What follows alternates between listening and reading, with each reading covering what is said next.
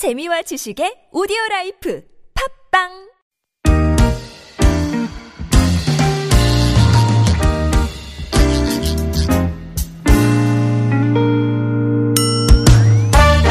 서울 속으로 2부 시작해 보겠습니다. 월요일은 공동주택 집합 건물 관련 상담과 자영업자 소상공인을 위한 상담 격주로 진행합니다. 오늘 예고해 드린 대로 서울시 눈물그만센터 조일영 변호사와 함께 자영업자 여러분들, 네, 소상공인 여러분들 많이 많이 들어와 주십시오. 변호사님 어서 오세요. 네, 안녕하세요. 안녕하십니까? 변호사입니다. 어, 목소리 살짝 감기 기운 아, 아, 없으세요? 아, 네, 아직 다행히. 네. 어, 네. 네. 아직이 아니라 계속 없어야죠. 네. 네. 아, 진짜 환절기에 감기 걸리신 분들이 워낙에 많고, 아서 저 변호사님이랑 잠깐 얘기를 했는데 저희 스튜디오가 워낙에 밀폐되어 있다 보니까 네. 네, 진행자 중에 한 분만 걸리셔도 바로 지금 바통 아. 터치를 해야 되는 상황이라 꼭 마이크도 좀 조심해야겠네요. 조심하셔야 돼요. 네. 네. 멀리 떨어져서 하겠습니다. 아, 예, 고맙습니다. 아, 그렇다 너무 멀리 가시면 안 되는데. 자, 구글 플레이 스토어나 애플 앱 스토어에서 TBS 애플리케이션 내려받으시면 실시간으로 무료 메시지 보내실 수 있고요. 샵 0951번 단문 50원 장문 100원 드는 유료 문자. 또 SNS 카카오톡 플러스 친구 메뉴에서 TBS 라디오와 친구 맺게 하시면 무료로 참여하실 수 있습니다. 늘 전해드리는 그 참여 방법이라 제가 좀 때로는 너무 휘리릭 지나가는 느낌도 없지 않은데 너무 빨리 지나가서 무슨 말인지 모르겠다. 가끔 이제 하소연하시는 분들을 위해서 때때로 차곡차곡 정리를 해드리기도 하겠습니다. 오늘은 좀 빨리 말씀드린 것 같아요. 얼마 전에 그 대형마트에 이어서 복합 쇼핑몰의 영업일 제한한다. 뭐 이런 내용의 이거 아닌 거죠 아직은 뭐 확정 발표된 게 아니에요. 네, 국회에 지금 현재 발의되어 있는 네. 개정안입니다. 이거 어떤 내용이에요? 네, 어, 유통산업 발전법 개정안인데요. 어, 현재는 대형 마트와 어, SSM이라고 하죠. 기업형 슈퍼마켓에 예, 대해서 네. 어, 영업 시간을 제한하고 또 의무 월 2회 의무 휴업 기간을 그렇죠. 두고 있는데 네. 어, 최근에 뭐 무슨 필드, 무슨 몰 이러면서 아, 대형 예, 복합 대형 쇼핑몰. 복합 쇼핑몰들이 어. 많이 생겼잖아요. 네. 근데 이런 업- 어, 쇼핑몰에 대해서도 좀 제재가 필요하다라는 음. 의견들이 있고 이래서 네. 여기에 대해서도 어, 휴, 영업 시간이나 음. 또 의무 휴업을 적용해야 된다라는 아. 내용의 개정안이 발의돼서 현재 국회에서 지금 논의 중에 음, 있습니다. 기존에 뭐 대형 마켓이나 대형 슈퍼마켓이나 여기에 지금 제한하는 것처럼 거기에도 적용해야 된다. 네, 어, 맞습니다. 예, 아직까지는 뭐 지금 국회에서 어, 어, 논의가 되고 있는 상황이기 때문에 네. 뭐 확정되거나 또 뭐 좀 변화된 소식이 있다 그러면 이 시간을 통해서 또 한번 얘기해 네, 주시면 좋겠어요. 하겠습니다. 네. 자, 자영업자 여러분들 또 소상공인 여러분들을 위한 상담 시간입니다. 2099번님 사연부터 보죠. 커피 프랜차이즈점 운영하고 있습니다. 계약 기간을 3년으로 해서 가맹 계약을 했고요. 처음에 본사에서는 월 매출 6천만 원 이상이 보장된다 약속했습니다. 근데 계약 후에 2년이 지금 지났는데 월 매출이 어 2천만 원 정도? 그러니까 절반도 안 됩니다. 당초에 이제 보장했던 예, 네. 보장 받았던 예, 그런 얘기보다 이대로는 임대료나 로열티까지 부담하면서 계속 운영하기 어려운 상황인데 어떤 방법이 없을까요? 하셨네요. 네, 어, 프랜차이즈 시작하시는 분들이 이런, 어, 문제에 직면하는 경우들이 상당히 많습니다. 예. 그래서 사실 이제 계약, 처음에 계약을 할 때 좀 확실하게 그런 내용들을 어, 본사로부터 충분히 내용을 설명을 듣고 계약을 해야 되는데 네. 어, 그렇지 않은 경우들이 종종 있어요. 그러니까 가- 가맹 계약을 체결하려면 사실은 그 가맹 계약서를 써야 되는 건 당연하지만 예. 또 본사로부터 정보 공개서라는 걸 받거든요. 예. 근데 그 정보 공개서에는 음. 어 이제 매출액과 관련된 내용들이 자세하게 기재되어 있어야 되는데 예.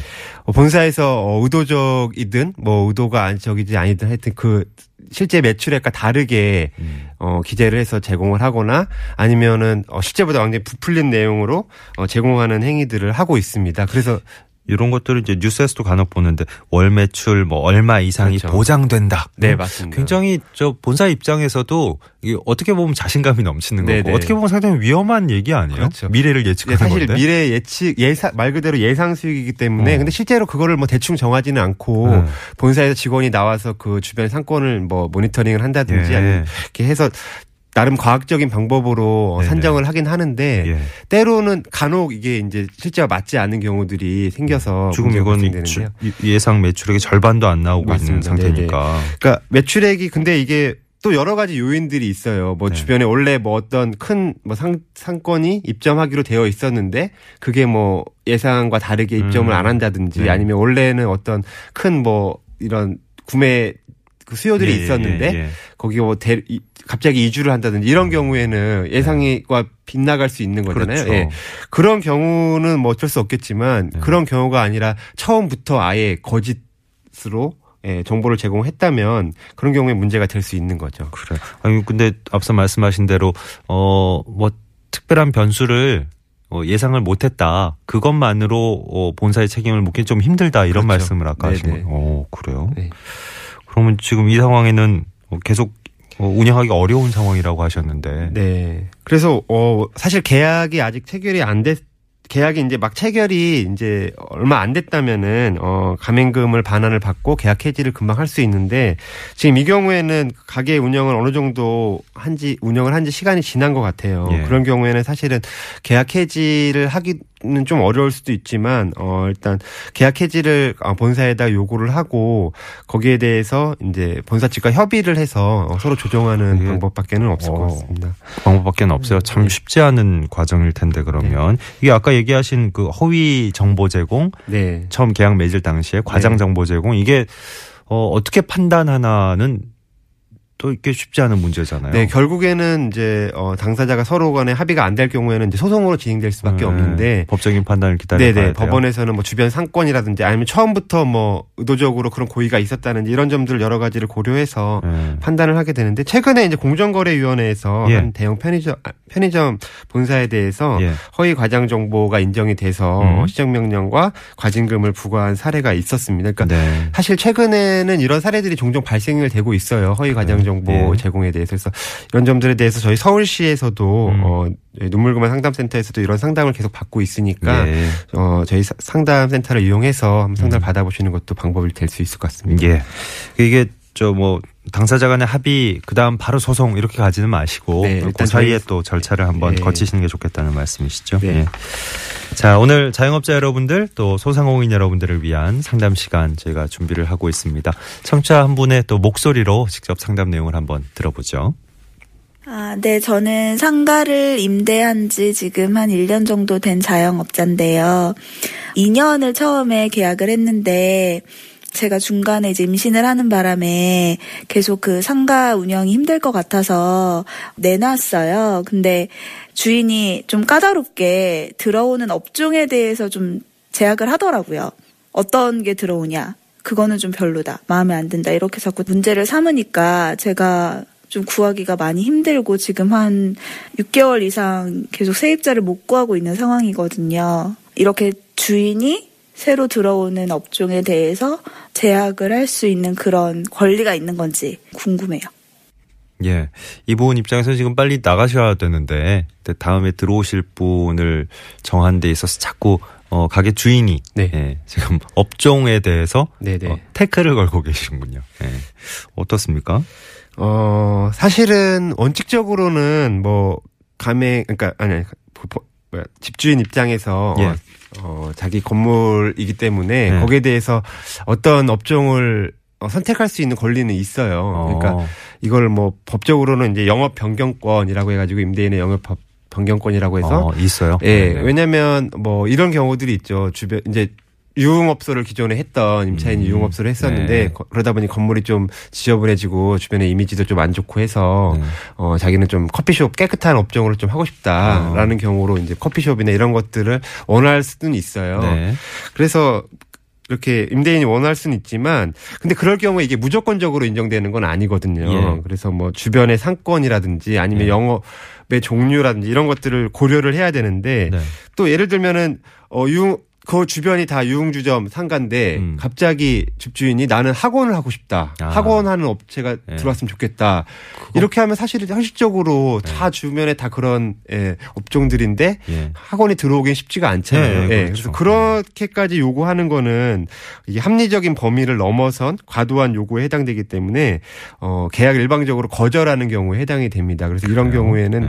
어 금지가 되는데 그게 아니라면은 뭐 임대인이 또 이런 주장을 할 수도 있다. 어, 네. 그렇게 해석이 되는 거예요? 그러니까 사실은 그 계약을 원래 이제 종료를 할 경우에는 임차인이 이제 그 권리금이라든지 이런 네, 문제들이 네. 있기 때문에 네. 보통은 이제 자기 업종을 대신할 사람을 주선을 해서 예. 이렇게 데리고 오는 경우가 많은데 예.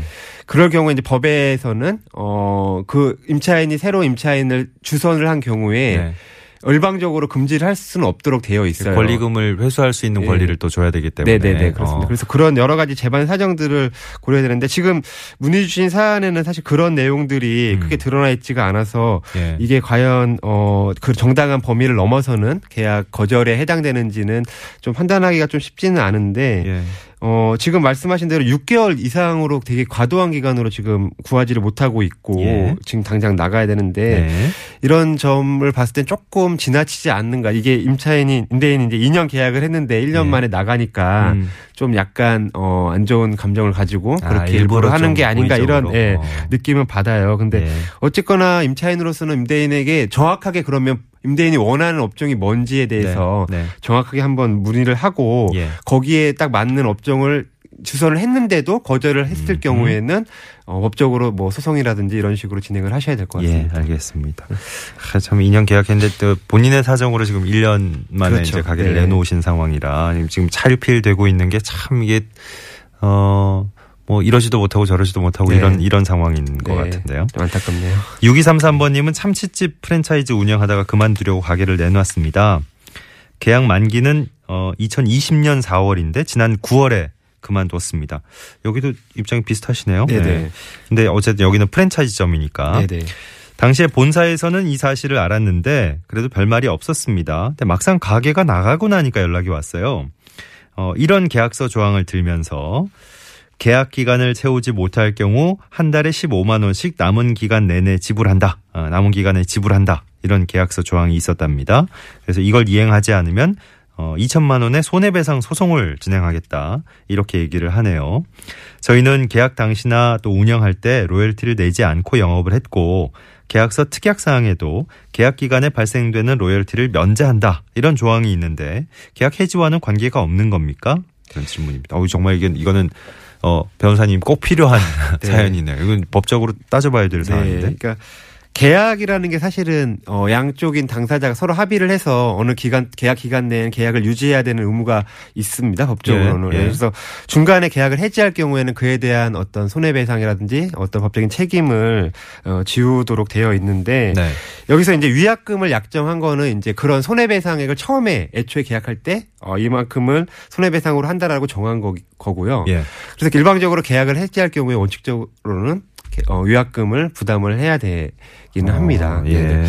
근데 그 위약금이 이제 그러면 금액 자체가 음. 그러면 과중한 거 아니냐 이런 네. 문제가 될 수 있는데 그것도 사실은 여러 가지를 따져봐야 돼요. 그러니까 귀책 사유가 누구한테 있는지 아니면 그 계약 기간이 얼마나 남았는지 얼마나 유지했는지 이런 여러 가지 요건들을 고려해서 여기서 말하는 이제 어 남은 개월 수가 여기는 15만 원 곱하기 5개월 정도 남았기 때문에 400 450만 원 정도 예. 아, 50개월 정도가 남았으니까 450만 원 정도가 어 이제 위약금으로 지금 네, 요구를 네. 하고 있는 상황인데 과연 그게 과연 적당한 금액인지는 어 이게 단정적으로 판단하기는 좀 어려워요. 예. 네네. 그래서 법적으로 일단은 소송으로 진행을 해야 되는 사안일 수도 있다고 보는데. 그러니까 어쨌든 뭐 예. 만약에 저 손해배상을 요구받더라도 네. 2천만 원의 손해배상을 진행하겠다. 이거는 그렇죠. 아닌 거죠. 그렇게 하기엔 어, 너무 어, 과도한 것 그래요. 같고, 예. 일단은 합리적인 범위 내에서, 그러니까 계속 아까도 말한 것처럼 이런 합리적인 법적으로 이런 합리적인 범위라는 라는 것이 굉장히 중요한데 예. 그건 어쨌든 그것도 어느 한쪽 일방적으로 요구할 수는 없고 항상 주변의 거래 관행이라든지 여러 가지 요건들을 따졌을 때 정당한 금액이냐 이런 것들을 판단을 받아야 됩니다. 예. 근데 이제 6233번님 입장에서 계약서 특약 사항에 있던 계약 기간 내내 발생되는 로열티가 면제된다 이게 있었는데 네. 이제 요게 그러니까 로열티랑은 사실 위약금이랑은 별개죠. 별개예요. 예, 로열티는 어. 이제 그 영업을 유지하면서 그래요. 그 수익에 대한 일부분을 주는 음. 거기 때문에 예. 네. 알겠습니다. 혹여 어, 손해배상 소송 쪽으로 가시더라도 어쨌든 합리적인 선에서 절충이 될 거라는 거. 예. 네, 이런 경우에도 저희 서울시 눈물그만 아, 상담센터에서 네네. 예, 물론입니다. 상담을 하고 있기 때문에 예, 예.